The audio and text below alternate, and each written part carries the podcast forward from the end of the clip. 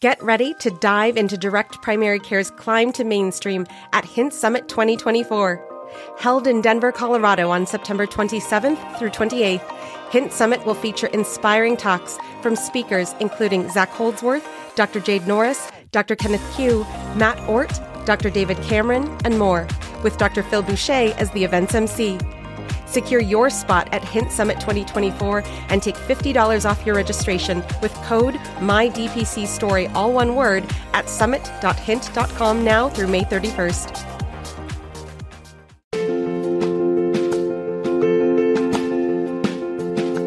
Direct primary care is an innovative alternative path to insurance driven healthcare.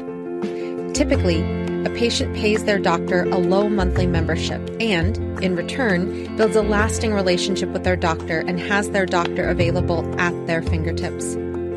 Welcome to the My DPC Story podcast, where each week you will hear the ever so relatable stories shared by physicians who have chosen to practice medicine in their individual communities through the direct primary care model. I'm your host, Marielle Concepcion, family physician, DPC owner, and former fee for service doctor. I hope you enjoy today's episode and come away feeling inspired about the future of patient care, direct primary care. When I petitioned the board of the hospital to let me out of my contract so I could open my DPC practice, the president of the board of the hospital said that he would eat, quote, 40 kinds of crow if this was going to work. Now I have three locations, around 2,000 patients, and 14 employees.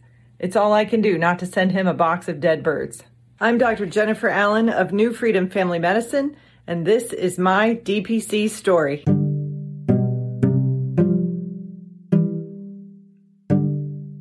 Dr. Jennifer Allen is a board certified family medicine physician and founder of New Freedom Family Medicine. She graduated from Oceania University of Medicine in 2012 and completed her residency training at Mercy Hospital St. Louis in 2015. Before becoming a physician, she was actually a nurse and family nurse practitioner for 15 years. She is also a wife, a mother, and a grandmother. Her family is the main reason she wanted to change from traditional insurance based reimbursement to a direct primary care practice. To reach her goals of being the best doctor, wife, and mom she could be, she needed the flexibility to do medicine her way. Now, with three clinic locations, multiple staff, and solid entrepreneurship skills, she continues to be the physician she always wanted to be. Welcome to the podcast, Dr. Allen. Hey, Marielle, thanks for having me. I'm super excited. And I am as well. This is such a treat because I remember, you know, the very first time I met you down in Florida at the deep, at the Nuts and Bolts Summit. And so it's so cool, you know, as we've engaged on social media, as we've, you know, talked to, with each other in, in bits and pieces. I am really excited for a longer conversation with you and especially for people to hear your story because just to start off, if in case you did not know, Dr. Allen has three locations now. And that is something that some people are interested in. Other people might be thinking about like, how did you even open three places? And so we will cover all of this in today's interview. Wonderful. Absolutely. So Another thing that I wanted to highlight is the fact that you were a family nurse practitioner for 15 years before you got your MD. And so I would love to hear from your experience as thinking back in your NP days. What was it as a nurse practitioner that you were experiencing that even made you go into seeking a physician's degree? Yeah. So, well, I was a nurse first, of course, and then a nurse practitioner. And all that time totaled about 18 years, about nine and nine, really. I don't, it's one of those things. Should I count the years I was in medical school when I was still a nurse practitioner or not? I never wanted to be a nurse. I always wanted to be a doctor. And life kind of got in the way. I got married young, I had kids young. And when it came time to go to medical school, I sort of had a midlife crisis at like 20 and was like, what if I don't want to be a doctor? What do I do then? So I just didn't. Like, I didn't take my MCAT and I graduated and went into the working world and did medical research for a year and slowly was like withering on a vine because living inside of a hood and doing, I did placental research. That's what I did. So I went over to the hospital every morning and picked up placentas that were delivered the day before. And I went and processed them and we did research on trophoblasts and neurotransmitters and things that cross the cellular membrane or not. And I'm sure some people would think it was fascinating, but ultimately it was not to me. So when I looked into what was I going to do instead, it was going to take me four more years to be a history teacher or a year to become a nurse. And because I had already I had a degree already, so I found this program at St. Louis University where I could become a nurse. And so I did that program and became a nurse. And I actually loved being a nurse. It was great. But once you've wanted to be a doctor and you sort of reach a pinnacle in nursing, you know, you don't get credit for thinking as a nurse. It's not allowed. And you can't make decisions as a nurse. And it just was not satisfying. So, recognizing at that time that I didn't think I could go to medical school then, I had babies by that time. I thought, okay, what could I do that would be better than this, but not that? And being a nurse practitioner was new back then. So, this was like 1996, 97. So, I started my master's program and embarked on becoming a nurse practitioner. And when I graduated, I got a job in family medicine and was out in the country.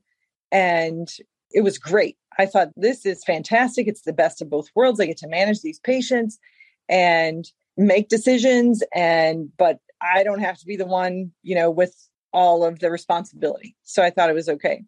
Well, again, once you've been a doctor, it's really hard to just say, I'm not the doctor, you know? And a series of circumstances happened and i had a patient one day. She actually came in all the time and said when are you going to finish? When are you going to finish your degree? And i couldn't get her to understand that being a nurse practitioner was finishing the degree right? So you know i would try to gloss over these conversations or you know redirect her to the task at hand like our visit right and it just never worked. And then, so Christmas of 2007, she came into my office. She mm-hmm. had some support people that helped her. And she asked me that question again. And I just said, Well, this is where I'm at. It's not that I didn't finish. And she said, Well, listen, if there is ever a possibility for you to go to medical school, I want you to go and I'll pay for it. And I was like, What? So that kind of thing doesn't happen every day. And even right now, like I have chills still from it. I tried every way I could possibly do to turn her down. I was just like, this isn't right. It's not possible. I had three children at the time, newly divorced, trying to run the practice I was in. My collaborating physician at that time had been killed in a hunting accident. And there was nobody else. Like his uncle had been the other physician, but he was like 85 and trying to retire. That was my collaborator. And I was trying to run this practice. And this was a tiny town country medicine. Like I was seeing patients in the ER. We're doing like x rays and minor surgery in our own little surgical suite in the office. And I mean, it was just like insane. I, and I lived like 35 minutes from that community. So there were times if I had an emergency, I'd have to go back to work at like eight o'clock at night. And so I was essentially being the physician and not a physician. And uh, like I told my mom, I was like, you're never going to believe what happened. And she kind of poo pooed it and was like, oh, this can't be real, you know? And so I kind of put it to rest and was like, no, this isn't really what I should do. And then it kept coming up and they called me and they were like, we were totally serious. You know, we want you to do this. So then I thought, okay, well, what if I did? So I started looking around, and all of the medical schools around me are traditional four year college programs, or, you know, there's nothing creative about that situation. So I saw a friend of mine who had been, she was a nurse practitioner in another town far away, and I hadn't seen her in a long time. And I saw her in a coffee shop, and I just said, Hey, why don't we have lunch together sometime? I'll come down to your office. And she said, Oh, didn't you know I'm not going to be in my office? And I was like, Why not? What are you doing? She said, I'm in medical school. And I was like, What? Shut the front door. Right. So she told me all about the program that she was in, and it's called Oceania University of Medicine. It's a program that was created basically to provide a medical education in the South Pacific, in a region of the world where there are no medical schools. The closest medical school was like in Australia or New Zealand. And so we're talking about the little islands like the Solomon Islands and Fiji and Samoa and places like that. They didn't have the ability to educate their people to be doctors. So a benefactor in the United States, she was like, Hey, I want to make a medical school there. So they did with partnership with the government of Australia and New Zealand. They formed this medical school in Samoa in the South Pacific. And they had this program where if you were a nurse practitioner, you could go to school there and use the internet to be in class. And it, it was something that nurse practitioners could do. So I looked into it and they were in the process of getting their accreditation and they were ECFMG certified and all of that. And I thought this might be something I could do because you didn't have to go there. Like as long as you had a good internet connection and could go to class when they said you had to be in class, you know, you could do it. So I was like, okay, let's just see. I'll apply. Let's just see if this could possibly work. Right. So I applied and I had some prerequisites to take and I got in and I made a presentation to these people and they were like, yeah, this sounds great. We want you to go to medical school, so we'll pay for it. So she basically paid my tuition and the equivalent of my salary and benefits for four whole years so I could go to medical school. So it was quite a gift for sure. And then, I mean, this whole thing to me, I hope people don't think I'm hokey when I say it. I mean, it was really divinely inspired because I only ever wanted to be a doctor. From the time I was three, I remember being called to medicine and I just knew that I was supposed to be a doctor. And then when life took its different path, I thought, eh, you know, I guess I was wrong. But then all of this happened and I got into medical school. I was able to do all of my coursework, all of my mod, they call them modules. A lot of people have to like do a module and then work or do a module and go somewhere else or it's not an easy process and a lot of people are not able to finish the program in the 4 years that it's supposed to take. Back then they didn't have contracts with clinical sites so I had to leverage all of my contacts here in the St. Louis area and get rotations. Then I had a baby. So I took my step one exam nine months pregnant. And I mean, there were just all these hurdles in the way. It was just kind of crazy. But I passed my step one exam on my first try. Yay, it was hard. Then it was time to wait for interviews, right? For match. And I, because of that baby, I was about 10 weeks off cycle. So I was going to finish and my program, my school said, just apply for match next year, just wait. But I didn't want to wait. I w- it was the year where my NP license was going to expire. And I was like, do I resit for my exam or do I press forward? You know, I didn't want to be both. I was like, I'm committed to be a doctor. That's what I want to do. So I'm going to push forward. So I cold emailed. You know how you can, like, when somebody works at a professional organization, you can figure out their email, like first name dot last name at that kind of thing. So I'm like doing that with the program director where I wanted to go to residency. And of course, you're not supposed to do that. And the program director is not really supposed to give you advice, you know, outside of the match kind of a thing. But so I emailed them and I just said, here's my situation. I am off cycle. I want to apply to match, but is it going to hurt my chances? You know, is anybody even going to look at me because I'm off cycle? And his email back to me was, there's no penalty for trying. One sentence. That was it. Not hello, not goodbye. I don't even think he signed it. It was just that one sentence. And I was like, okay, there's no penalty for trying. So I'm going to try. So I applied for match, getting all of that stuff from three quarters of the way around the world, all of my certificates, everything was such an amazing challenge. Finishing those clinical rotations, it was really, I look back and I'm like, how did I do that? I had a new baby, three preteen children, otherwise, new husband, you know, life in general. And I didn't get any interviews. Like it, we were coming down to the wire. I had my last rotation at school was my OB rotation, and I had saved it because we had to do a rotation in Samoa.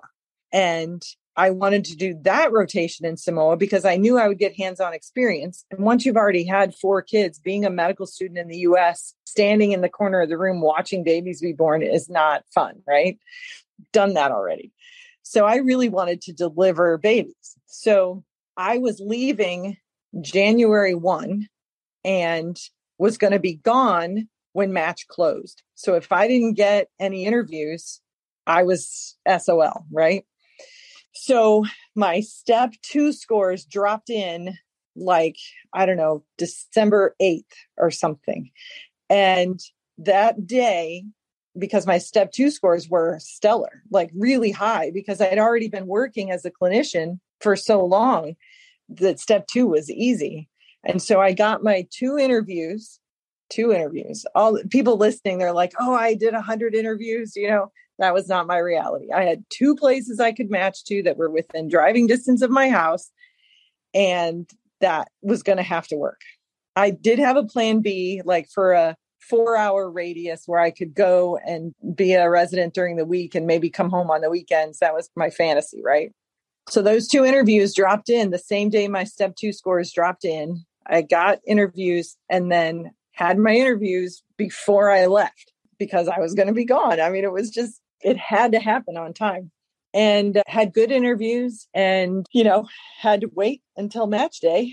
And so all that, I packed my suitcases, got on an airplane. They changed the international dateline that year. So I actually lost a day, like forever. It, in Samoa, they were on the wrong side of the international mm. dateline to do business with Australia and New Zealand. And so they arbitrarily like put a little hook in the international date line so that Samoa has in the same time zone with New Zealand and Australia. That happened the year I went. So they went to bed literally on a Saturday, woke up and it was Monday because of the way that worked. And I was in the air when that happened. So I missed a day. I'm a day younger than for real. No, I'm laughing. But that was an incredible experience. Loved every minute of it. I highly recommend doing medicine in another country because it's mm-hmm. quite different than what we do here. So I came home after that experience, delivered lots of babies, got to do C sections, all kinds of stuff in a what I call a second world country. It's not really third world, 1950 United States and came home and waited for match day and unbelievably matched to my first choice and got to go to residency in St. Louis. And so I'm a alumni of Mercy Family Medicine. It's the second oldest family medicine residency, I think, in the country. And I'm really proud of that. I loved every minute of it. It was fantastic.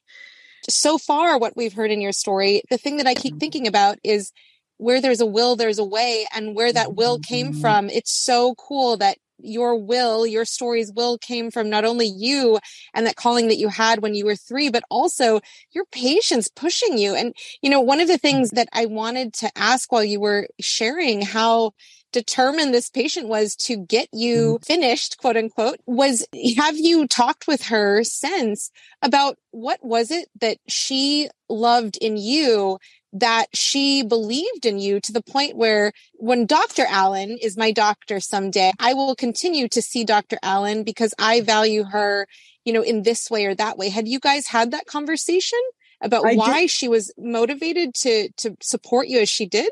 Yes, I got to ask her. So she was actually quite elderly and I had diagnosed her with a biliary cancer about 5 years before this happened and she was a remarkable woman. Her story in and of itself, to have a podcast about that sometime. But so she has since passed away. But yeah, I got to ask her, and she said that she felt like she could make more of a difference making me a doctor than building a wing onto the hospital. Stay with us. We'll be right back.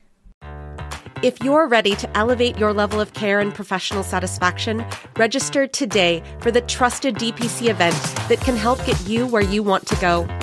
With three physician led tracks focusing on starting a DPC practice, growing a DPC practice, and clinical expertise within a DPC practice, the Direct Primary Care Summit has content for anyone no matter where you are in your DPC journey.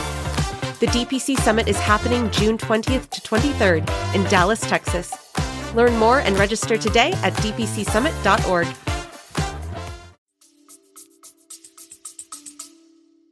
That's just amazing. And, you know, it's not every day that things happen where we really get ourselves checked and to like count your blessings and count mm-hmm. the things that really do happen for us that allow us to live authentically. But I think that is just incredible. So let me ask you there when you had gotten your MD, you had this incredible experience in Samoa. You know, you came back to a place where the time zones were not changing. When you were doing your thing as a doctor, what was the journey like there in medicine that made you look for a different way that ended up with new family medicine being your baby yeah so i think it was my fourth year in medical school. I don't know if it was national conference something was held in st louis in like i don't know 2012 and i think that's where it was. I saw Josh Umbehr speak and he mentioned this thing called direct care and I, it was like i'm like in this room and i hear this concept and i'm like oh my god this is it. These are my people. This is exactly i was like duh this is a no-brainer. Why aren't we all doing this? And so that was where it landed on me. And i had been in healthcare long enough to know what it looked like and to do billing and all of that stuff. And i thought I can go back to this little town where I have been a nurse practitioner and I can build this direct care practice and make a big difference. I, I can. And I had the plan to do it as an employed physician. Like I had a whole business plan made up how I was going to help take care of their population of people that couldn't pay their bills or that wouldn't pay their bills or that needed extra care.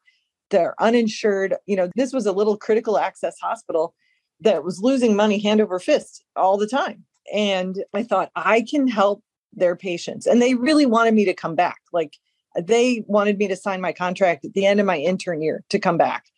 And I told them this. I'm like, yeah, I'll come back, but this is what I want to do, you know? And I thought since I knew them well, and there's only like four physicians on staff, that I thought I could have lunch with the president of the hospital anytime that I, little me, could make a difference, right? Well, that's a bunch of baloney because inside the system, no matter who you are, you know, they live with blinders on. And they were like, yeah, okay. Oh, interesting idea, you know, just placating me. So I oh. still, at this point, think that I can do that. So I go back, I start my practice. I had a partner who they had hired her after me, but because she wasn't off cycle, she started before me. And so she came in and sort of had set the tone for everything. And not that anything was bad about it. She had been there for two months, already sort of setting the stage and doing things her way. And so I felt like when I came in, I couldn't really do it the way I wanted to, which I mean, it wasn't a bad thing, but it wasn't the same.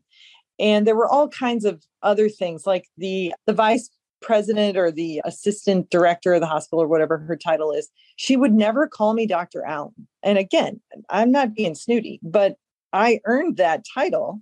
And she just acted like we were on a first name basis, you know, all the time. And which is how she addressed me when I was a nurse practitioner. But I kind of felt like, you know what? I'm not a nurse practitioner. I'm a physician. I earned this. I did the work. And you should call me doctor, at least around other people who don't know me, you know?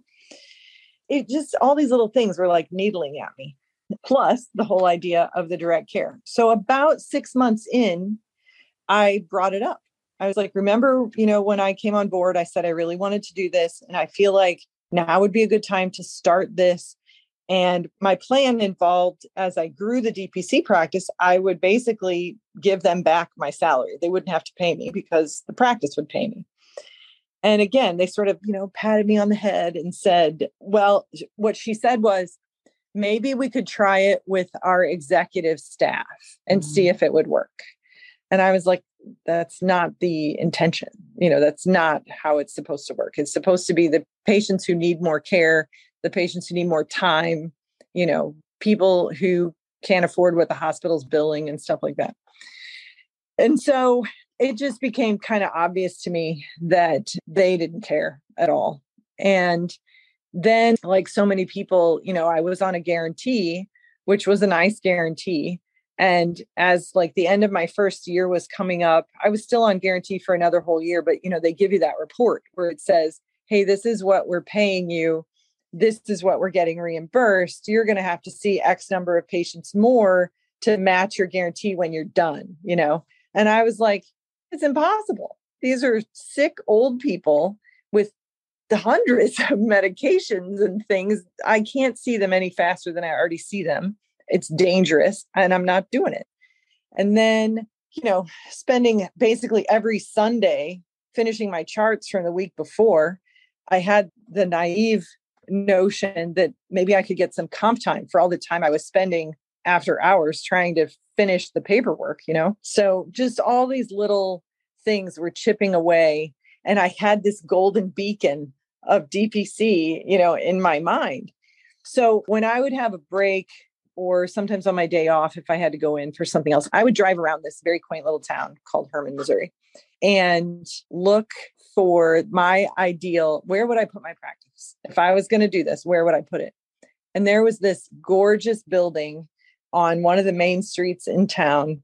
And it's just your quintessential little shop. It has the two, you know, bumped out windows with the door in the middle and uh, the little side entrance on the side. And it was just a beautiful building. And I happened to know that the owner of the building was one of my patients. And I said to him one day, I think I was actually doing stitches on him. And I said, Hey, if you ever want to sell that building, let me know because I'd be really interested. Right. So, you know, the things you say, right? So I said this, it was probably like October. And then February, I got this blank envelope, just a plain envelope with my name on it through the window one day that somebody handed it to me and was like, somebody dropped this off for you. They didn't tell me who, they didn't know what it was.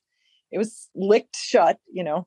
So I waited till my lunch break and I opened it. And for some reason, I was like tremulous because I didn't know what it was. So I opened it and it was this letter and said, Hey, a while back you said you might be interested in our building. We're getting ready to sell it. We'd like to give you first dibs. And I was like, Oh my God, oh my God, this could possibly happen, right? This was February. And right then I was like, at about this, so we're like 18 months into my contract of a three year contract. And I was like, I'm going to do this. So I went to the president of the hospital. I said, Here's the situation. I want to do direct care and I want to do it right here in Hermann. And you're not going to let me do it. So I'm quitting. And so I had to go. So, what people don't realize when they're coming out of residency, signing on to a place, when you sign a contract, you give them your license. Like you can't moonlight without permission, you can't do anything. And so I had to go to the board and plead my case basically and say, I want out of my contract. I want my license back. I don't want you to enforce a non compete because this is what I want to do. And how can I compete with you? You're a hospital, you know? Well, about half the people on the board, maybe two thirds of the people on the board were my patients. So, what are they going to say? You know, like, no, we don't want Dr. Allen to do this and we're going to kick her out of town. I mean, they weren't going to do that. So, they agreed to let me out of my contract. They agreed to let me open up a direct care practice as long they said as long as you don't bill insurance you know, like promise, I'm not going to bill insurance. You don't have to worry about that at all. So they said, okay. So from the end of February, first part of March, my I gave them, I guess it was about 60 days because my last day was supposed to be the last, whatever the last work day of May was that year. And about the middle of May, they said, okay, we don't need you anymore. You're done. And I think it was because I was telling people where I was going and what I was doing. And they were like, no. So I was able to buy that building and I left and got all my stuff together, you know, did my opt out and all of that stuff. And July 3rd, I opened New Freedom Family Medicine. That was 2017. That is insane. That is just insane. And I love how, you know, in the first part of your story, you were talking about how like no this is the end of my journey like i literally have finished my training i'm a mom i'm doing my thing i am a nurse practitioner period and once you had you know gotten you once you had earned your md it was like you know this is what i'm going to do. There was no aspect of settling in that yeah. in that second part of the story and so i really think that is so inspirational for people to hear and i was dying laughing when you were like not the board two-thirds of the people were my patients. Like that is incredible. And that is so, it goes along with a person handing you a letter and even your patient who supported you to go to medical school. It's like,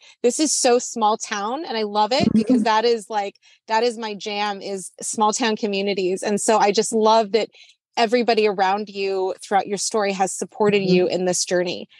When you saw, you know, the, this golden light of DPC, what did it mean to you that was different than you know the clinic that you had been practicing in if you had stayed in fee for service yeah so what was so obviously different to me was the ability to do what needs to be done the way it needs to be done and not worry about how it's going to get paid for really. I mean of course you know it's a business and that's probably the second part of my talk is you know how to run a business as dpc but in my office one day, I had a cash pay patient, and I had to go to the office manager and say, This person needs a trigger point injection and she has no insurance. What's it going to cost her? It took her like 45 minutes to come back with a cost of like $248. And I was like, First of all, this woman was practically destitute. Okay. And I said, You might as well have made it $20,000. She can't pay $248. And so I told my office manager, I said, Next time, I'm not going to ask you I'm not going to chart it and I'm not going to bill the medicine. I'm just going to take it and stick it in her back. I mean, that's going to happen because it's two and a half minutes of my time and about a dollar's worth of medication. It was ridiculous. So that was like one nail in the coffin. And then the next nail was a sign, like they hung a sign in the lab and it said something about needing prior authorizations for something on Medicare patients. And I was like, first of all, that's baloney. You don't need a prior authorization at all. And I'm not going to let my nurse spend two hours on the phone trying to get one to only be told you don't need one. Right. So I was just like, I can't follow the rules. I these the mm-hmm. rules are stupid and I they should be broken. Mm-hmm. That's probably my underlying personality trait right there is just don't tell me no and don't tell me what to do. Those two things because I'm going to do the opposite. Amen, sister. Oh my gosh. It's funny because when you get people talking about their experiences, you know, pre DPC, a lot of that feistiness comes out because you know we're literally feisty for our patients and for ourselves as you you know found easily you know just from your experience going into getting you know your md but then also in this short time with your md and not being able to do dpc right away. So it's so interesting now, let me ask you here because something that, you know, is happening in most states, nurse practitioners are able to practice independently without physician oversight. So I go back to this patient who was like, I want to continue supporting you and supporting you until you're a doctor. Did you guys ever talk about like, why wasn't it okay that you just stayed a nurse practitioner and continue to practice as a clinician in your area? And what is the difference that you see from your experience being an MD versus having a patient choose a clinic that is run by a non physician model. Stay with us. We'll be right back. Thank you to Spruce Health for supporting the My DPC Story podcast. The ways we communicate have changed dramatically over the past decades, but technology and tools in healthcare have not kept pace patients want more access and digital convenience, as well as the ability to text their care teams. Care teams are inundated with more communication and rising expectations, but are still using tools and technology stuck in prior decades. Spruce Health created a solution for the tech forward DPC practice by creating a communication product designed to serve both the patient and the doctor through intuitive HIPAA compliant workflows, tagging, scheduled messages, and triage templates ready for use, whether you're on your phone or in the exam room. New users get 20% off for the first 12 months of a paid plan with code MARYAL20. That's M A R Y A L 20. So check out Spruce Health today at sprucehealth.com or check out the link in the show notes.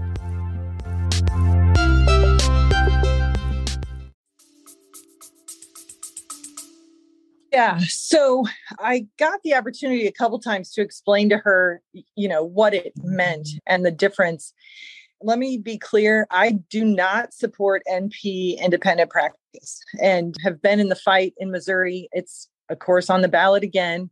I'm not against nurse practitioner practice, but I feel like the idea that a person with such a fraction of our education and training can do what I do, eh, I mean, it's terribly insulting. And they always say, oh, well, in rural medicine, we need more providers. Okay, so you're going to take the most vulnerable populations who have the least support, the least access to specialty care, and give them undereducated, undertrained healthcare providers. I mean, that doesn't even make sense. So I've always found that very insulting.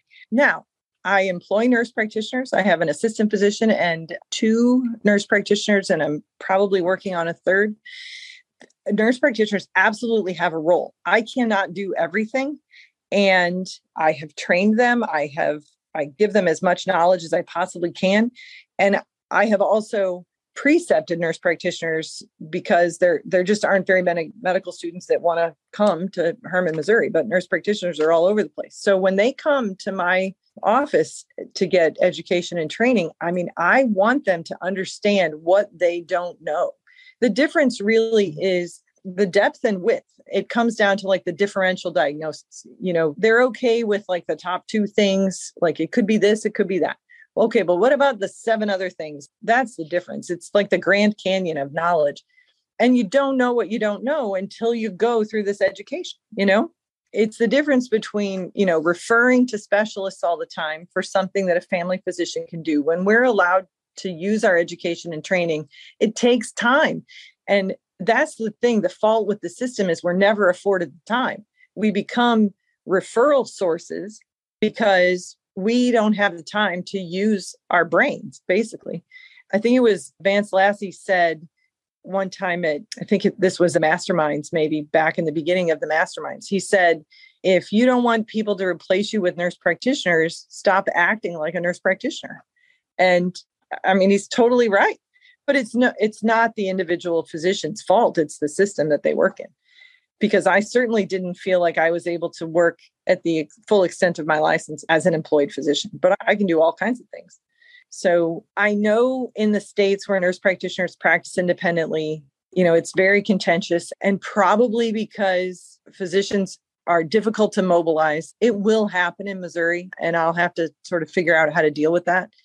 But people need to know that, I mean, it is not the same. They do not give the same care that we give. And, you know, I reflect on my own experience with the population that I live in or the community that I live in. The population is very heavily Medicare by age based, and they have the knowledge that we have the knowledge as physicians mm-hmm. to be able to work down our differentials. So I, I, think that's again, it's just it's so uncanny how your journey happened um, with this patient along the way, pushing you to become a physician, to be able to be the most educated, most trained in dealing with 85 to 90% of everyday problems as a physician is taught to do in primary care. And like you said, as long as they have the time. I appreciate you sharing that because, yeah, you're right in that, you know, the overall trend that I see as you do is that, you know, there's this argument about access, but it's like insurance is not healthcare access is not healthcare when it comes to you just get access to whatever's there rather than a, a, time a relationship that's based on having a relationship with a physician who knows you and who has the time to take care of you so i'm sure that there are many people nodding their heads with that now when it comes to the statement that you had this beautiful business plan built out, and like I highlighted earlier, you have multiple locations, and as mm-hmm. you highlighted, you have multiple people working at New Freedom. And so, when it comes to this business plan, how did you go from being a nurse, then a nurse practitioner, then an MD with no MBA in there to developing this beautiful business plan? And can you tell us what the business plan was at the time? So, my initial business plan really, I mean, it was basic math. I mean, it was here's the practice of medicine. This is what I want to do. If I charge these people X amount of dollars per month and using the statistical model of how often they come in and, you know, the, cost, I mean, it was just basic math. I need this many patients to make this salary plus maybe pay this person you know i it was just literally that we don't need all this extra stuff necessarily that we're sort of brought up to think that we do. I mean, these are the tools. I got this right here. I love this. I was just reading something where there was a person who had recently opened up their DPC and they were making a comment that, like, oh shucks the building owner had to come and fix some port of some portion of my clinic today and i didn't know what to do because i had a patient coming in and then i said wait a minute. I am the boss so i get to do whatever i want. I'm going to go do a home visit because i can't be in my clinic. And it's like yes that's that that is an option. So yeah it is very interesting when we taken back into what do you need to actually do your job as a doctor? You don't have to have mm. A lot of things, uh, you know, when you really truly think about how do you start diagnosing a patient, even the ability to just talk to a patient and get their history is like we're taught, you know, sometimes 80% of what we can gather is mm-hmm. literally just by talking to a person, which also requires time. So, how did you go from simplifying what do I actually need to, you know, start my clinic to then building it out so you, you know, could have the dream space to then create multiple clinic spaces as well as hire multiple people. So it sort of evolves on its own in a way. It's very organic. I will say this in the beginning, I absolutely had no idea I would have three practices. That was not my goal. I was, it was one, one and done. But the lesson in that is when you open your practice, you have to think about what are your goals on the other side. So family time, free time, that kind of stuff. I don't do free time well. You'll probably figure that out if you ever know me. I don't rest well. So I always have to be busy doing something, much to the chagrin of my family, who probably wishes I had a lot more free time. But it just it grew organically and I saw this need and my first office, like I said, is about 35 minutes away from where I live. So that's quite a commute back and forth.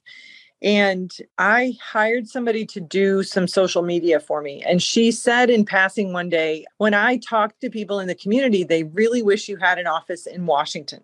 And she didn't say, like, oh, you should open one. She just said, people say that. So that got me thinking. And I thought, well, I live in Washington. It sure would be nice to be home sooner a couple more nights a week. And so that's how the idea for the second location came about. I thought, well, I can just rotate, you know, back and forth. I have good support staff and let me think about that. So again, it came down to the mathematics, like can I afford it? So we started I was doing two things. This was actually kind of funny. So I have a guest house in my building that I bought in Hermann. It's a huge building.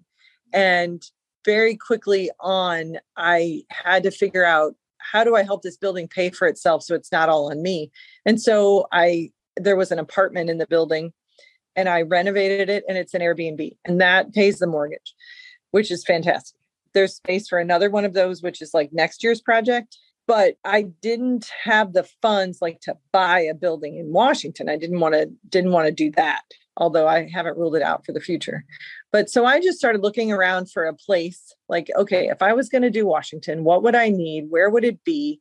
And I was, again, I, it's all about the coffee, I'm telling you, because I was in a coffee shop again this time. And there's a coffee shop I go to all the time. And I've been looking all over Washington for a place to rent and just physically looking like, is it in a location I would want to be? Would people see me there? That kind of thing. And I'm sitting having coffee and I turned and I looked and right across the street from where I'm having coffee, there's a big sign says for rent. And what was funny about it was the phone number was the Hermann phone number. So I was like, okay, that's got to be a sign, right? So I called and sure enough, it was they have like 900 square feet in a little strip mall location right there in a busy street. It's easy to describe how to get there. I was like, okay, let's do this. Why not? So at that time, I was like, okay, let's do this. Well, then COVID happened. Okay. So we had committed to the lease, started the build out, and then everybody's like shut down. Right. And I was like, okay, now, now what do I do? Well, we weren't shut down. My husband's office, he worked for the local system hospital at the time. They're like dead in the water. They can't figure out how to see a patient because they can't bill a patient if they can't see anybody in person, right? So everybody's talking about telehealth. And I literally, this, I'm going to sound stupid, but I literally had to ask somebody, I'm like, what is different about the telehealth that they do versus the telehealth that we do? So I think we literally shut our doors for a week. That was it. We just for a week and we did all kinds of stuff on the phone. And then we figured out, you know, we had PE, we saw people in their cars we I think I was busier during COVID than the all of the local hospitals combined because they just didn't want to see anybody in person. So we went ahead and opened. I mean, we opened, we even had a grand opening with like in the parking lot, people wearing masks and we didn't serve food. That was the difference. I handed out little potted plants. That was your welcome gift. But so we opened, and then our growth in Washington was exponential. And we actually, right now, so that was spring of 2020. Is that when COVID was? Yes, 2020. And now, literally next week, we're moving from this 900 square foot space to 3,000 square feet on the other side of the street. And I ask this because legit, I was in a bank in San Francisco that had a Starbucks literally inside the bank. So I ask you this because your life is so, you know, blessed by coffee as well. Are you incorporating that coffee shop into your clinic space? Is that part of that 3000 feet? So n- no, not in this one, but in the Hermann location, we did open a cafe in the back of the building. That's awesome. When you think about, you know, having things come onto your plate, and you know you're open to change versus mm-hmm. you're actively going after something recently you had you know talked about goals and setting so so there i want to ask about how you go from part of you being open to you know new things but also part of you having to set goals for your practice and how have you know built a, an sop or a template for yourself and your business to be able to set goals no matter what those goals are so I I had a lot of learning to do. So that same marketing person introduced me to a, a business coach. She was running a special and they did like a I don't know, if some free four hour consultation or something. And so that was about year four into in business. And I what I said to myself one day was, I never considered the idea of a business coach, but I recognized that I had gone about as far as my own brains and determination could take me. And I needed to know more about business because, you know, you start thinking about, well, what if something happens to me? What does this just implode? What happens? What happens if I want to retire? How can I make sure that I'm building a legacy and an actual wealth instead of just working myself to death? And one time I had like three employees, and then I went to seven, and now I have 14. So, and I probably need three more. So I'm responsible for those people. So, how do I ensure they have longevity? How do I ensure that they're doing the best that they can do? What else can I offer them? And there sort of is this flame, for lack of a better description. Like, I didn't know I liked being an entrepreneur. I love it. I had no idea. And I have ideas for different businesses all the time. They like come into my head and then and the way I sort of pay heed to them is I don't listen the first time. Like if an idea comes in, I'm like, oh yeah, that's an idea. Okay, whatever. Well, if it filters back around, then I pay more attention. And when it's, you know, nagging me, then I really sit down and look at it and decide, okay, what's feasible and what isn't. And so that's how our third location happened because the business coach, they were like, you know, you kind of have this down to a science. It seems like something that is, you could almost franchise it. And I was like, oh, there's this constant dichotomy about pure DPC, like my idea of what this practice is supposed to be for and how it's supposed to be versus the more practical business aspect of it one of the one of the true features of DPC is that we're selling ourselves. Our patients join our practices because they want us to be their doctor, right? And you lose some of that. I mean, having two locations staffed by other people, that's a big change. And so I had to really look at why am I doing this? Because I respond really well to that relationship with the patient. They make me feel good and i know that and that's a big driver of my whole like why i get up every day so i had to figure out my true why and basically it comes down to i feel like i can make better healthcare and the way i do that is thinking outside the box and it's because i want to make a difference. And so when i understand that i can do those things without it being just me. Like i can teach other people how to do this. And uh, and we you know we sort of have a standard and that then is where it gets hard because I can't control what other people do. So I have to hire people that see my philosophy and see how it's supposed to be done and want to do it that way also. My staff is eh, they're funny because we have a lot of very difficult patients as i'm sure most dpc practices do. We attract the challenges because they don't fit in the system right? I mean the system fails them time and time again.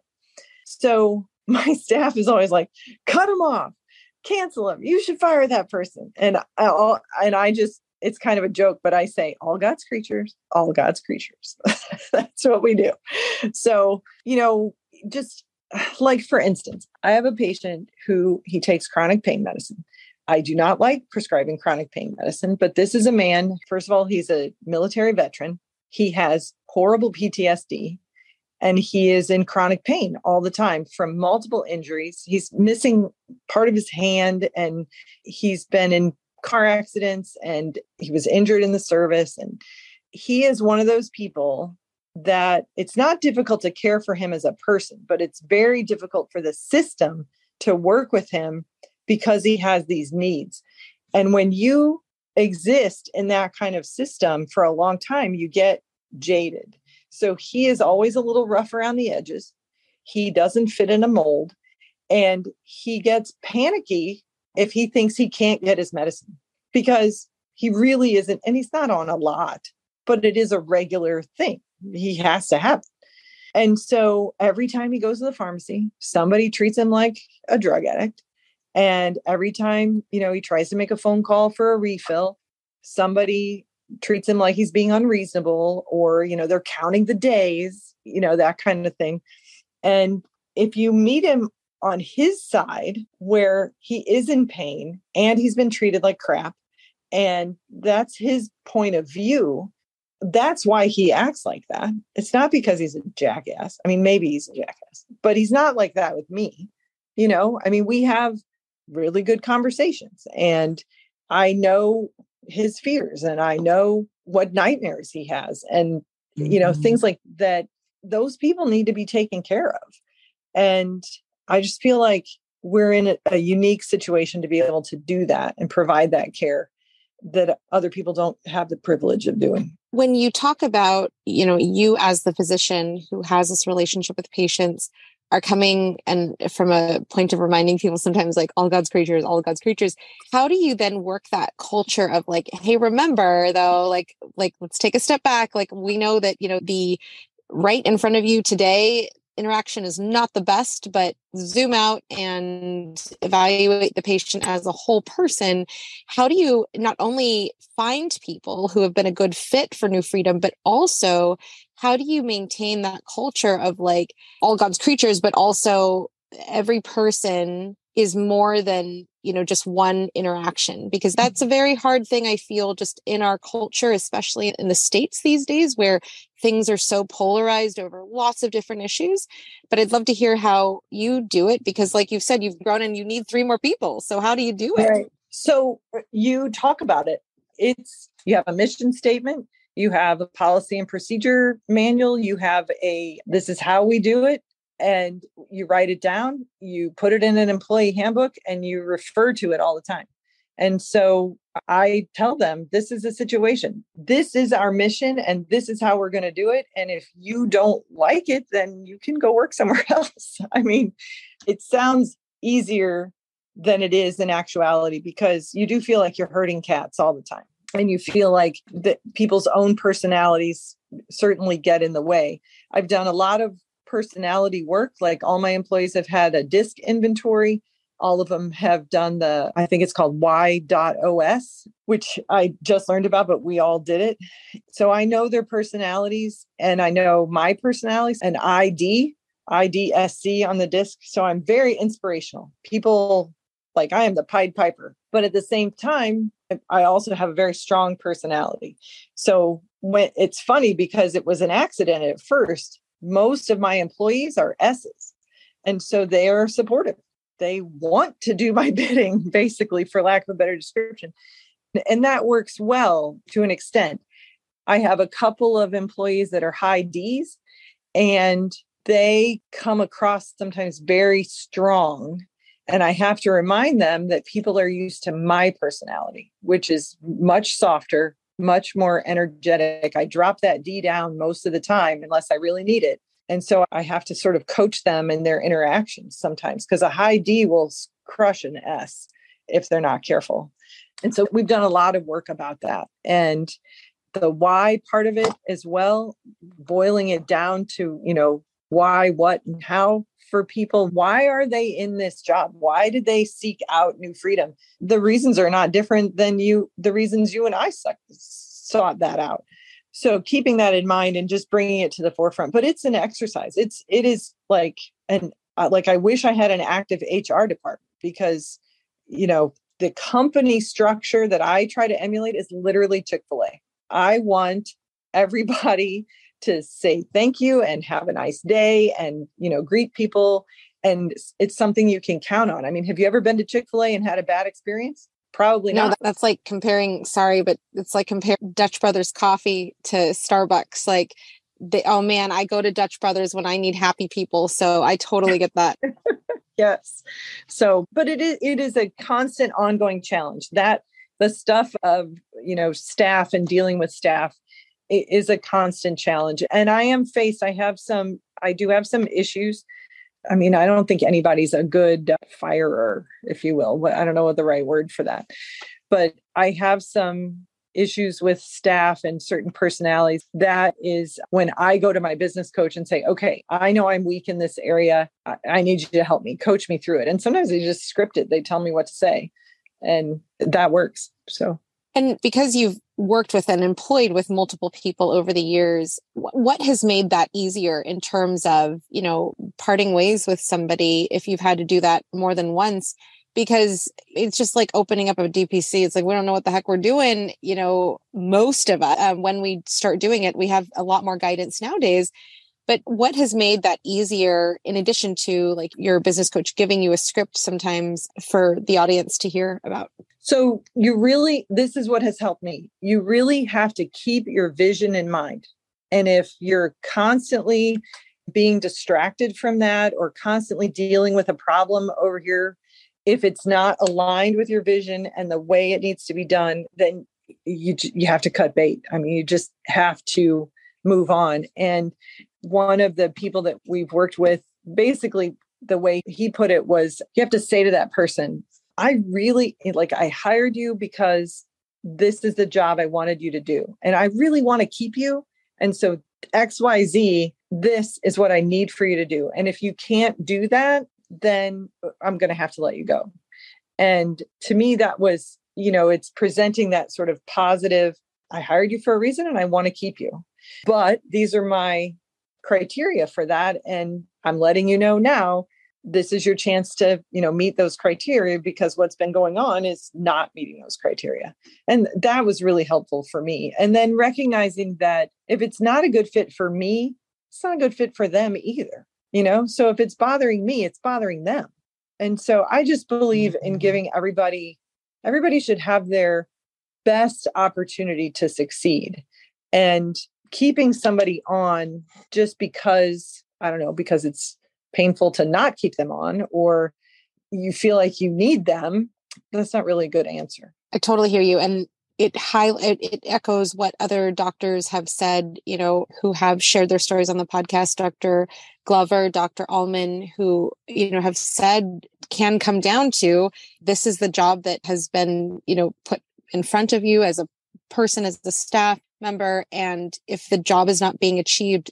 that's what needs to happen and if it's not you then we have to find someone else to do that job because the job is what people are hiring for not necessarily the person although that is different in some clinics and in some cases mm-hmm. for sure and one of the things that you know i love knowing about your practice in particular is when you talk about you know giving a person the space to to be the best that they can and giving them the opportunity to shine you have a policy for people if they have a child that they can bring their kid to work mm-hmm. for the you know first 4 months and talk about that because you know in the US where we hear people are back you know within the first week after having a delivery or whatever the case is we are not like Australia when it comes to postpartum you know, like freedoms, I guess, or allowances is another way to say it. But how did you even come up with that policy? It started when my daughter in law, who was my earliest receptionist, she had a baby and I needed the receptionist.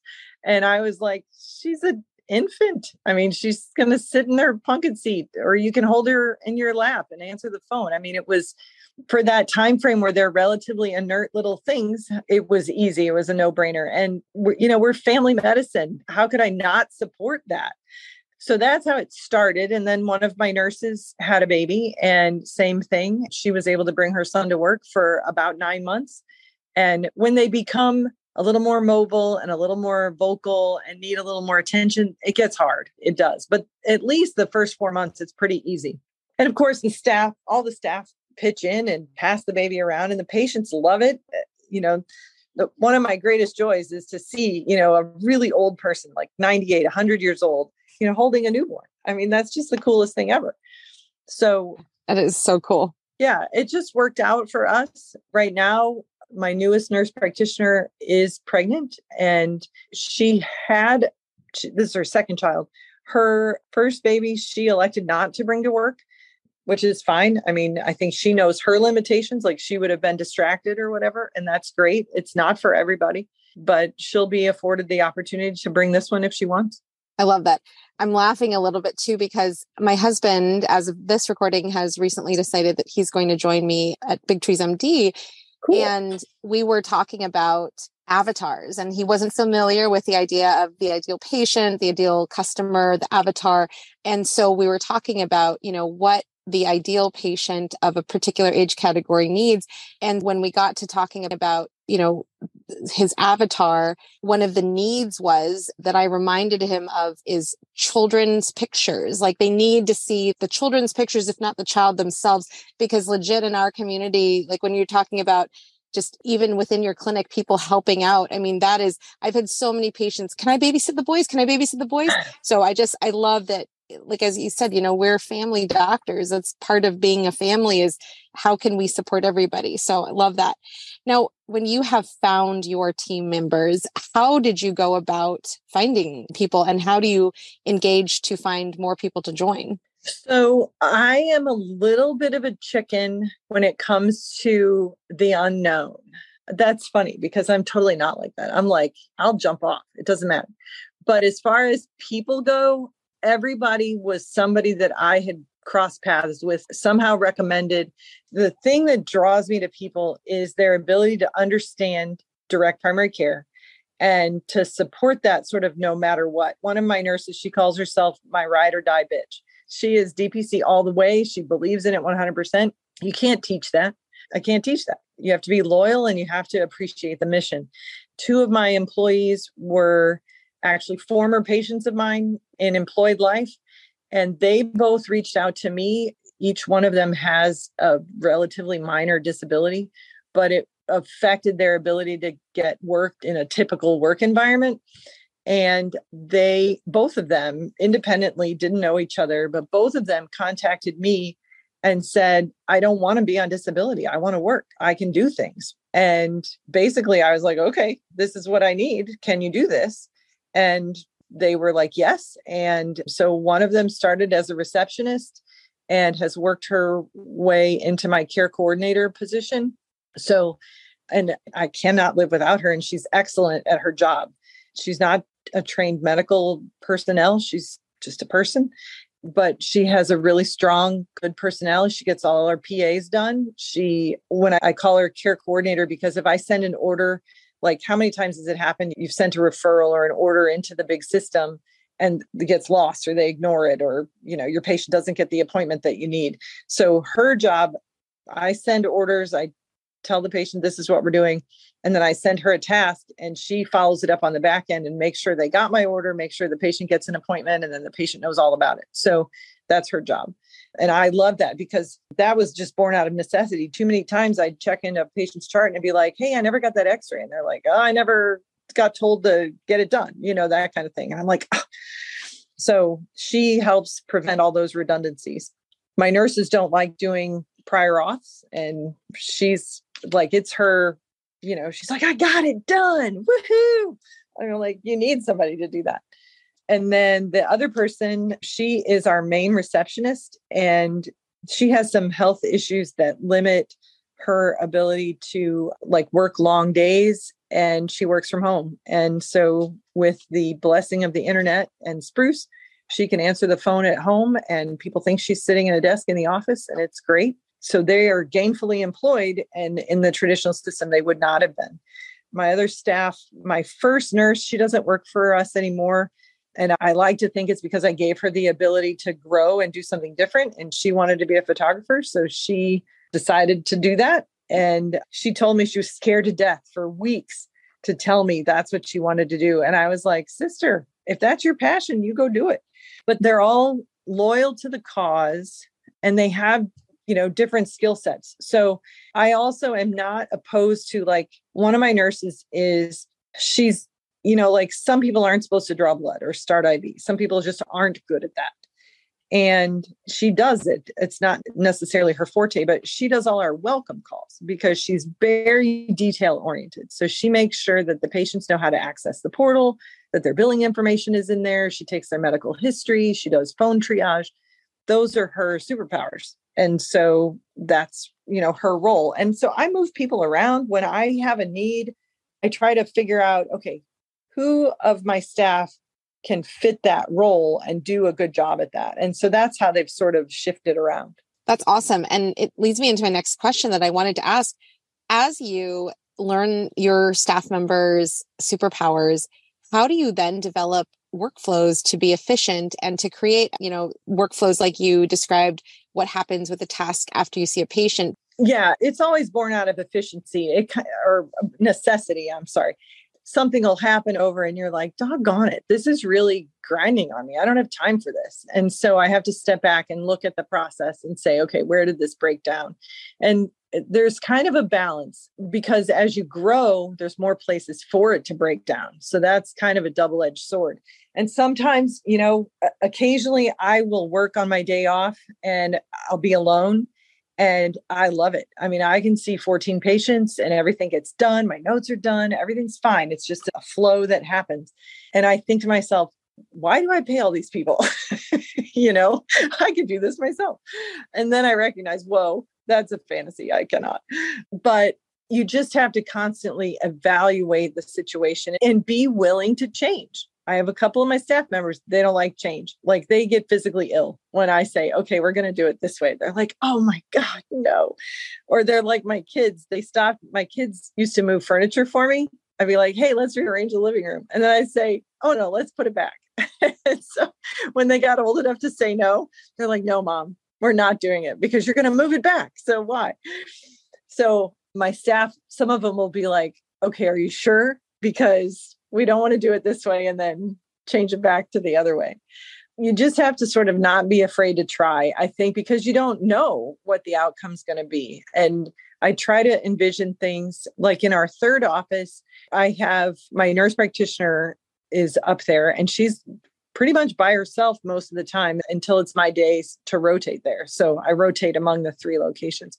We have kept things very streamlined. We have one phone number one spruce number so people call in and then they get assigned to wherever, whichever location. We use our portal so everybody can see everything. And at staff meetings, we try, like we have the provider part of the staff meeting where we go through our toughest cases. I make sure everybody knows what my plan is. And I try not to change their plans. You know, I try not to micromanage. Sometimes I do, especially if I know the patient very well Sometimes they want a little nuance or they need my input, but I tell them how I want it and I sort of let them get there.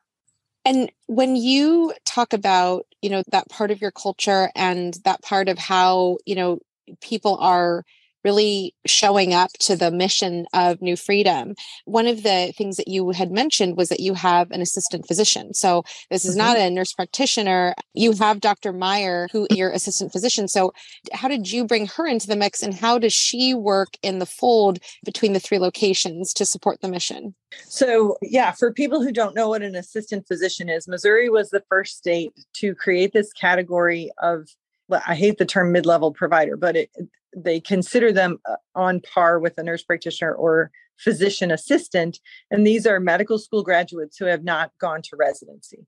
So I don't know exactly how it came about in Missouri. And it's really kind of funny because I was morally opposed to the whole category when I first heard about it because there's a faction of people who are trying to make the assistant physician a path to licensure.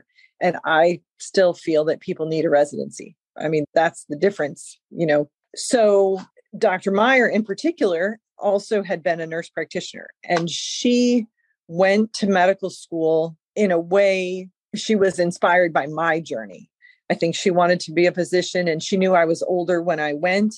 She was like, by golly, I'm going to do it and she did and she graduated. She has an md degree just like any other md but she was older and there was a series of circumstances in her life that happened and it precluded her ability to go to residency. But now she has a medical education plus about 30 years of experience as a nurse practitioner. I mean what a wealth of knowledge and skill.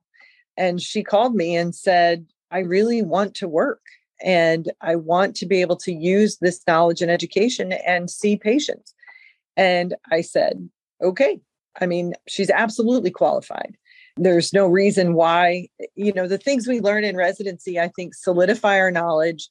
They help us because most of us have had residencies in tertiary care centers. We get to know the difference between a sick patient and a well patient, and we can manage acute issues. It doesn't do a lot you know for chronic care management and things like that i think we learn more of that in, on the outside. But just because she didn't have that didn't mean that she couldn't take care of people and see patients especially with you know with my guidance. So i find her to be a huge asset. So she staffs our washington office two days a week and so she's in washington when i'm not able to be there and that is helpful. I don't have enough staff for us to have two healthcare providers in in every location at every time but my goal was that each location would have a full-time person and then i would rotate through. So as we continue to work toward that we're about there. So i have a full-time nurse practitioner in the Hermann office and then donna's part-time in washington and jess higlin is full-time in o'fallon. I have structured my week so that every monday i'm in Hermann, and then the rest of the week I rotate through. So I'm either Hermann all week or I do Hermann, then Washington, or Hermann, then O'Fallon, and I switch. Gotcha. And what about in terms of you how you mentioned like Washington's growth was exponential. How do you evaluate your practice to say, yep, this is enough number of number wise for our patient population so that we can balance everybody with the amount of people on staff? Yeah. So I've a couple of times I have closed the panel to new members, and it, it comes down to how I feel I'm doing. Like if I feel like I'm overstressed or way behind, then I'm like, okay, we don't need new patients right now. We did start doing a lot more than just family medicine. So I do a lot of other things. I do PRP. We do hormone therapy. We do, I have a side business as a sort of a medical wellness clinic, and that's where our hormone stuff goes through. We also do IV nutrition and things like that. I try to keep it as medically oriented as possible. Like people call in all the time and they're asking for things that are even way outside my comfort zone. I'm like, eh, no, we don't do that. But as I've gone through this journey and have stepped outside of the establishment I feel like our medical education is tainted by big pharma. I feel like there are resources and knowledge that we are not allowed to know about. And until we step outside and recognize that there are whole institutions of healthcare that mm. are different than what we know and that our patients are seeking out, that's the thing. They're seeking it out. And so, how can I tell somebody that what they're doing is wrong if I don't know anything about it? Because it might not be wrong. And in that quest, I decided I didn't want to be a tool of big pharma. I needed to find other ways to help people actually be well. During COVID, I started to see that drug is the number one or number two advised with Synthroid to be the most prescribed medication on the planet for like the last 20 years. Okay. If that medication was everything it was cracked up to be, wouldn't we have made a dent in heart disease by now? Wouldn't we have fixed somebody? And I just don't, prior to me sort of changing my practice a little bit, I wasn't seeing people get better. I was seeing people getting more medications, but I wasn't seeing people actually improve their quality of life. And I want to improve people's quality of life. So for me, I wanted to figure out how could I do that without causing harm and without being a tool of big pharma. And for me, nutrition. So I'm a member of the Plantrician Project, and I feel like the standard American diet is killing us, and we need to be whole food, plant based. And the other thing is hormone deficiency. I feel like a lot of what happens as we go through menopause or menopause, depending on if you're male or female, I, those symptoms are real and nobody has a venlafaxine deficiency. So I just feel like we need to be treating people's like the root cause of what's making people sick instead of just throwing band-aids at them. So that's sort of how my practice has changed and kind of where it's going and how it's become individualized for your community and represented mm-hmm. you as a physician. And you know i ask there because like you have done adding multiple things like you just mentioned multiple aspects of your clinic multiple parts of your value proposition prp doing point of care ultrasound you know doing these things that you didn't necessarily learn in residency. How do you go about finding you know how do i learn more about this? How do i incorporate this into my clinic by finding you know good educational conferences to go to or training schools to go to, so to speak? How do you navigate the waters so that you are able to bring quality care to your patients? So, uh, really, I mean, asking around and seeking out. I mean, unfortunately, some of it's expensive. You know, you have to pay for the training. Doing point of care ultrasound came about out of my own curiosity. I like it. I like gadgets. I like technology. The tools are fun. And I can't remember exactly how it happened other than I saw the butterfly at a conference and I was like, this is the coolest thing ever. And it hooks to my phone. Holy cow. I mean, something as simple as as a gallbladder ultrasound or ruling out a DVT, you know, things that cost people a fair amount of money, but really don't have to. Like it shouldn't be expensive to, to do that, right? And so for my patients, I I thought I can learn point of care ultrasound and have this really cool gadget and use it to make me a better clinician. And I think maybe it was driven by the joint work that I do because I do a lot of joint injections. And that, again, the quest for how can I do this the best and not use steroids all the time, that's what drew me to PRP. And so all these things are sort of, you know, interconnected in a way. But, you know, you seek out the resources, you find a training program. Pre COVID, for point of care ultrasound, there were lots and lots of options. Post COVID, things that you know changed a little bit because nobody was doing any in group you know sessions. But i've been to what is it iui indiana university of indianapolis or something like that. They had a program for pocus. University of i think south carolina had a pocus program. I went to that and then i went to gussie or Guzzi, depending on how you say it so I've been all over the country doing that. And then I just started using it. I mean, if you use it every day, it's really useful. And I don't charge people for it. It's an extension of my stethoscope. You know, I have a couple of patients who have really bad combined COPD and heart failure. And I find it incredibly useful to be able to look at the IVC and see are they volume overloaded or is this a COPD exacerbation? It really helps, you know, drive a treatment plan looking at a gallbladder. And I tell people sometimes, hey, if I find what I think I'm looking for, you might have to go and do this officially so that the surgeon will operate on you. But, you know, I'm good enough at gallbladder anyway to call the surgeon and say, this is what I see. And sometimes they don't have to have, you know, another test. And that's just comes out of experience. But yeah, you have to do the legwork so I read a lot and I call, you know, I call friends and I uh, my next quest is to learn how to do carpal tunnel surgery because we should be able to do that. I know how to do vasectomy now. Vance Lassie trained me on that. So I offer that in my clinic. And I think using each other as a community of knowledge, that's where it's at. That's what we should be doing. Awesome.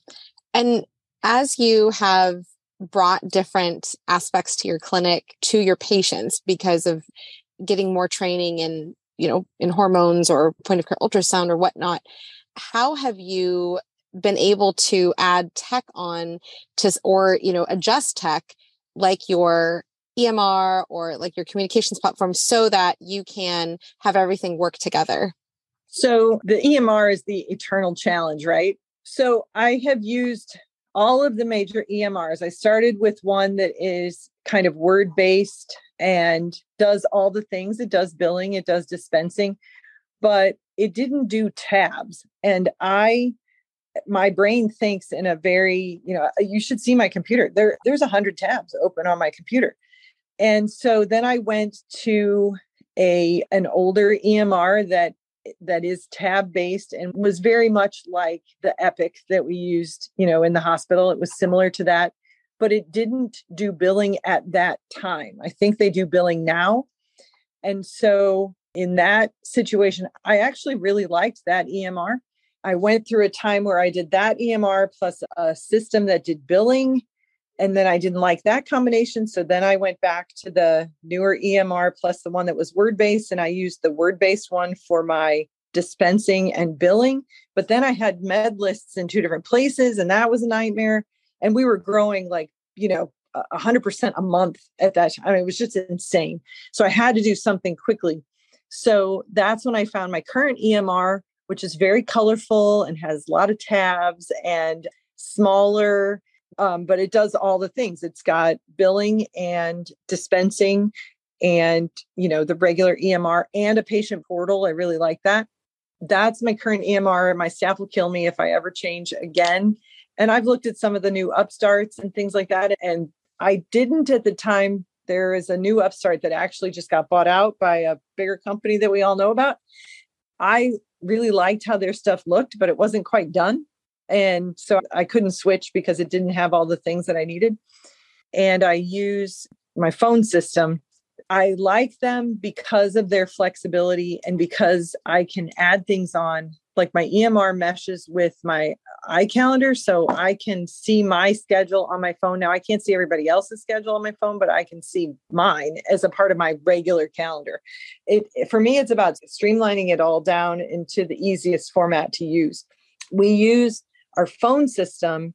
You know, I pay separately for that because I can have one number for multiple clinics and multiple users my problem with the other systems that used like Twilio or RingCentral or whatever, it was only like it had to go to one person's number.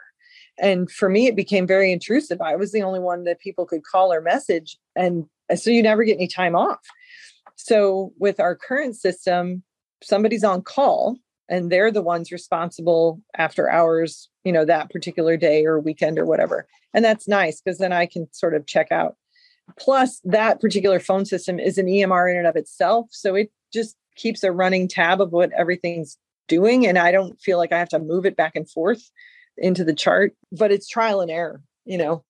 And I appreciate you mentioning that too, because some people, you know, I've seen you know the person's internal debate literally on the pages of facebook and you know just hearing your story like you've changed EMRs and you're still alive to, to tell the story, right? So it's right. like if you have to change EMRs, it's okay because you could do whatever the heck you want if it's your clinic.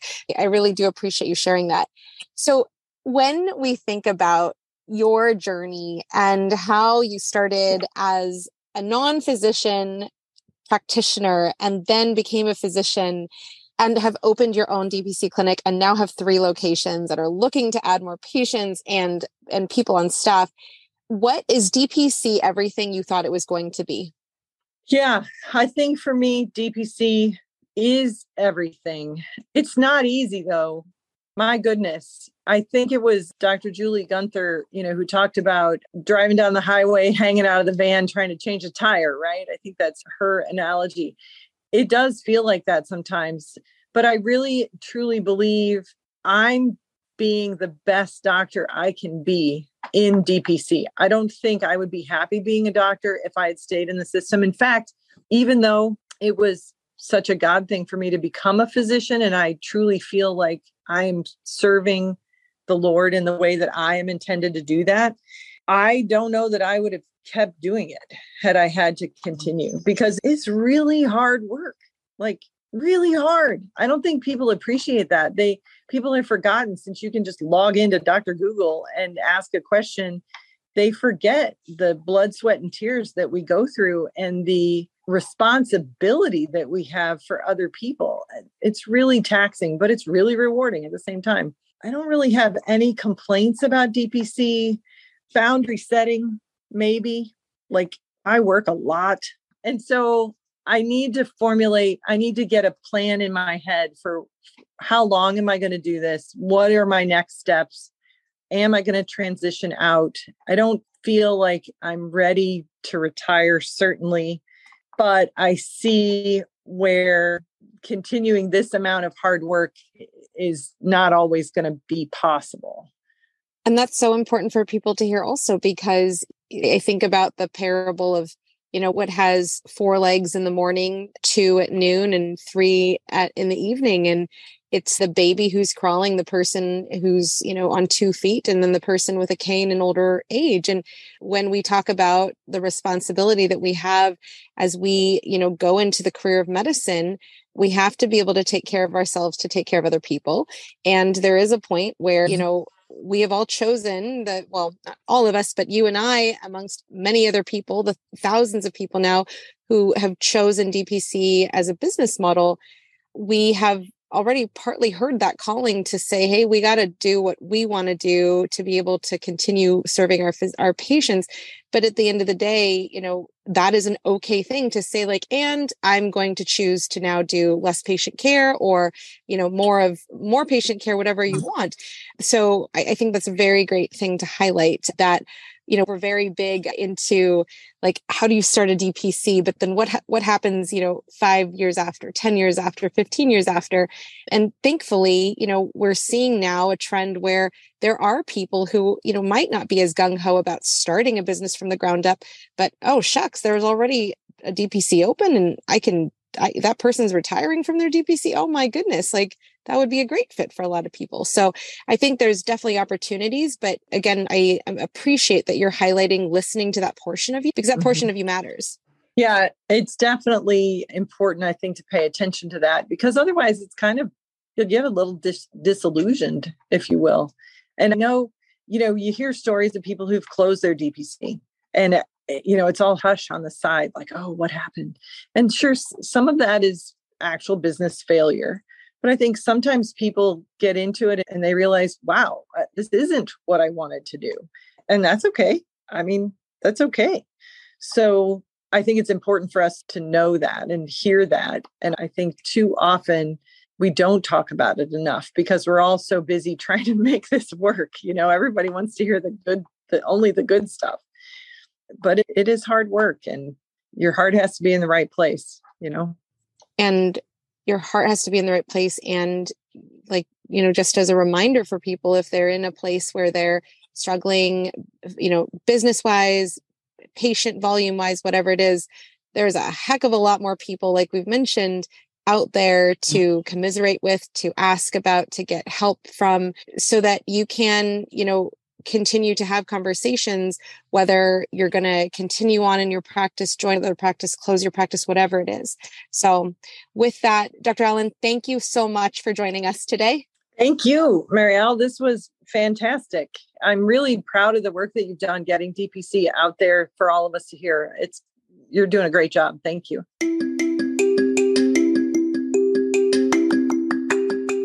Next week, look forward to hearing from Dr. Cindy Dafishy of Archway Family Medicine DPC in Pasadena, Texas.